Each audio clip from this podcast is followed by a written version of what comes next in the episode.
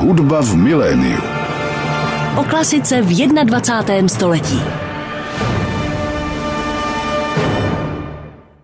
Hezký den, milí posluchači. Začíná další díl pořadu Hudba v miléniu a v něm se dnes hudebně přesuneme na ostrovy. Konkrétně mám na mysli britské ostrovy, protože mým dnešním hostem je mladá hudební hvězda z Anglie, Sheku Kanech Mason. Violončelista s africkými a karibskými kořeny Sheku Kanech Mason je ve svých 22 letech hudební celebritou. Nejenom proto, že hrál na královské svatbě Meghan Marklové a prince Harryho. V roce 2016 se stal vítězem BBC Young Musicians. Rok předtím se svými sourozenci vyhrál televizní soutěž Británie má talent. Album Nostalgie z roku 2018 bylo nejprodávanějším debitem roku. V Praze měl zahrát s Českou filharmonií a dirigentem Jakubem Hrušou na koncertech od 20. do 22. ledna violončelový koncert Edwarda Elgára. Rozhovor jsme natáčeli v Rudolfinu právě po první zkoušce s orchestrem. Jenže den před koncertem zrušila Česká filharmonie všechny své plánované abonentní koncerty v uvedeném týdnu. A tak jediné, co kromě zkoušky Šeku Kanech Mason stihl, byl právě rozhovor pro naše rádio. Šeku, vítejte v Praze. Jsme rádi, že jste hostem našeho pořadu. Tohle je vaše první návštěva Prahy, je to tak? This is my first time, yeah. Ano, jsem v Praze poprvé. S Českou filharmonií zahrajete koncert E-moll Edwarda Elgára, což je podle mě zásadní skladba pro každého violončelistu, obzvlášť pro anglického hráče. Co pro vás znamená zahrát v Praze právě tento koncert? It's, um, I mean, Elgar's cello concerto is a piece that co by britský violončelista jsem s Elgarovým koncertem vyrůstal a hraju ho už léta s různými orchestry a na různých místech. Po každé je to pro mě ale výjimečný zážitek a po každé se něco nového naučím od orchestru, od dirigenta i od hudby samotné. Ta skladba má nesmírnou hloubku a přestože ji dobře znám, pořád ji ještě proskoumávám. Máte za sebou první zkoušku s Českou filharmonií v Dvořákově síni Rudolfina. Jaké to bylo? It's great to have had um, the first rehearsal and I really, really enjoyed it. I've Moc jsem si to užil. S dirigentem Jakubem Hrušou jsem už Elgarův koncert hrál v Clevelandu, takže jsme na této skladbě spolupracovali už dřív, ale s jiným orchestrem. Českou filharmonii jsem zatím slyšel jen na Královské hudební akademii v Londýně, kde jsem studoval a kde Česká filharmonie hrála pod taktovkou Semjona Bičkova. Bohužel jsem se tehdy toho projektu neúčastnil. Nicméně je skvělé slyšet Českou filharmonii v jejich domovském sále. Mají nádherný zvuk. Šeku, sedíme pár metrů od Dvořákovy síně, byla by chyba nezmínit Antonína Dvořáka, který je jistě pro violončelisty také významným skladatelem díky svému koncertu Hámol. Předpokládám, že ho máte v repertoáru. yes, I definitely have that concerto um, in my repertoire. And Ano, ano, mám ho v repertoáru a během loňského roku jsem ho hrál poměrně často. Taky je to krásná skladba. Violončelisté mají štěstí, že mohou hrát koncerty od Elgara Dvořáka a dalších vynikajících skladatelů. Setkáváme se v Praze, takže bych se rád zeptal, co se vám vybaví jako první, když se řekne česká hudba? For me, actually, biggest experience with Czech music has been um, Dvořák's string quartets. Pro mě osobně jsou to Dvořákovy smyčcové kvartety, které jsem hodně hrával, když jsem byl mladší, ačkoliv komornímu hraní se věnuju i teď.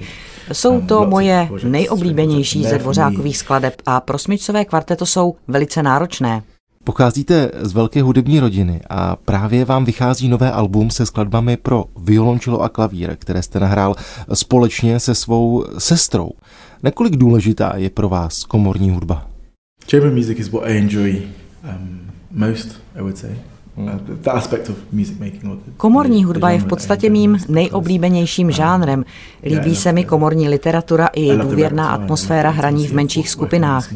Nejlépe to samozřejmě znám z dospívání, kdy jsem hrál komorní hudbu spolu se členy své rodiny, ale pokračoval jsem v tom i později, jako student. Když už hovoříme o repertoáru, považujete za důležité, aby mladí hráči měli široký repertoárový záběr, řekněme od Bachových čelových svit přes Elgárův a Dvořákův koncert až po soudobou hudbu? I think it's incredibly important to have um, to have a knowledge and an understanding and an experience of Myslím, že mít znalosti a zkušenosti s různými skladbami od různých autorů je nesmírně důležité. Na světě je obrovské množství úžasné hudby. Každý skladatel má jiný styl a jiné nároky na interpreta. Vyžadují různé způsoby hry a díky tomu se můžete spoustu věcí naučit. Čím lépe rozumíte svému repertoáru, tím jste otevřenější a tím větší možnosti jako hudebník máte. Je ovšem důležité poznávat i literaturu pro ostatní nástroje. Violončelový repertoár znám samozřejmě nejlépe, ale poslouchám například i hodně klavírní, houslové nebo orchestrální tvorby. Jste britský čelista, cestující po celém světě a Elgarův koncert je zřejmě nejslavnější anglická skladba pro tento nástroj. Hrajete ho nejčastěji? It's definitely the piece of music that I've performed um, the most. I don't know how many times, but Hraju ho sice nejčastěji, ale zatím mě ještě nezačal nudit. Dá se v něm neustále objevovat spousta nových věcí. Prošel jsem si všechny novinové články o vašem příjezdu do Prahy a ve všech z nich jsem našel větu. Mladý violončelista, který hrál na královské svatbě. Neotravuje vás to už? Perhaps. I think, I think no, but I, I mean, of course I understand that that was um, a moment that was Trochu ano, ale uvědomuju si, že většina lidí mě poprvé slyšela hrát právě tam. Poslouchali mě lidé po celém světě a v tomto smyslu to byla úžasná příležitost. Ne, že by to byl vrchol mojí kariéry po hudební stránce, ale rozhodně mi to pomohlo. Zmínili jsme také vaše nové CD, které jste natočil pro společnost Deka se svou sestrou. Jsou na něm skladby pouze dvou skladatelů, Barbara a Rachmaninova. Proč jste vybrali právě je? We chose um, these composers because um, as a recital program when we performed Sonáty um, od Rachmaninova a Barbara jsme hráli na turné po Spojených státech koncem roku 2019 spolu s některými dalšími kratšími skladbami. Zjistili jsme, že vedle sebe dobře vyniknou, takže jsme se tak rozhodli je i nahrát. Mezi Rachmaninovem a Barbarem samozřejmě není žádná spojitost. Nemůžete je vůbec srovnávat, ale jako recitálový program to fungovalo skvěle. Když jsem si prohlížel vaše sociální sítě, našel jsem tam i lockdownové koncerty, které jste vysílal společně se svou rodinou. Bylo pro vás důležité zůstat během lockdownu s posluchači a fanoušky v kontaktu? Mm, well, I mean, at first we we wanted to do just maybe just one um. Nejdříve jsme si chtěli streamování jen vyzkoušet. a dočkalo se to vřelého přijetí po celém světě. Všichni jsme tehdy byli v podobné situaci. Lidé zavření doma uvítali kontakt s hudebníky. a my jsme zase byli rádi, že můžeme pravidelně každý týden na něčem pracovat. Dávalo nám to životní strukturu v jinak dost nestrukturované době. A navíc to byla i zábava. Šeku, měl jste během lockdownu možnost soustředit se na nové skladby, které jste už dříve chtěl nastudovat? Yeah, I did have um, Um, ano, měl jsem spoustu času, protože jsem nekoncertoval, takže jsem se učil nový repertoár. V té době především Dvořákův koncert. A taky jsem skládal a aranžoval, ale jenom sám pro sebe. Podle čeho vlastně vybíráte skladby, které upravujete pro svůj nástroj nebo pro duo se svou sestrou? Je v tom nějaký koncept? Um, just whatever. Ne, yeah, vybírám just, just si zkrátka to, co se mi líbí.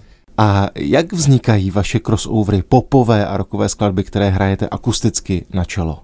This only comes because I have um, I guess my listening tastes are quite broad and Můj hudební um, vkus je poměrně široký, poslouchám hodně populární hudby, reggae, jazz, hip-hop a další žánry od jak živa mě inspirují a můj způsob hraní je ovlivněný nejrůznějšími hudebníky, někdy ve velmi konkrétních aspektech, jindy mě inspiruje jen jejich motivace. Hudební styly, které poslouchám a se kterými jsem vyrůstal, si prostě rád i zahraju. Je to jenom, řekněme, inspirace, nebo byste chtěl s hudebníky z jiných žánrů taky spolupracovat, třeba zahrát si s některými repery? I would be very interested in, in, in doing that, and I think it's incredibly inspiring to work actually with a musician and make music together, I think. To bych um, moc rád. Really Myslím, že taková spolupráce yeah, může být přínosná a může dát vzniknout zajímavými věcem. Už jsem začal pracovat na několika projektech mimo svůj obor, tedy mimo klasickou hudbu a zjistil jsem, že mě to velmi naplňuje. Často pracujete i s dětmi a mladými muzikanty. Co vás na této činnosti nejvíc láká? It's to, um, I guess, inspire young people to see um, Hmm. Chtěl bych mladým lidem uh, ukazovat, jak krásná hudba může být. Když se mluví o hudebním vzdělávání, často se zmiňuje, jak vám hudební dovednosti pomáhají v jiných oblastech, například v soustředění, v matematice a podobně. Podle mě je ale nejdůležitější si hudbu především užívat a nechat ji na sebe působit. To by měl být sám o sobě dostatečný důvod považovat hudbu za důležitou součást našich životů a k tomu se snažím mládež vést. A jaké jsou vaše další plány po zastávce v Praze? After this trip I go um, home to London uh-huh. and I have a few concerts in the UK. Z Prahy se vracím domů do Londýna. V únoru pak budu na několika koncertech v Británii hrát druhý violončelový koncert Dmitrie Šostakoviče. To je skladba, na které momentálně pracuji. Okay, so Shiko, once again, thank you very much and good luck for everything. Thank, thank you. Thank you, it's a pleasure. Hudba v miléniu.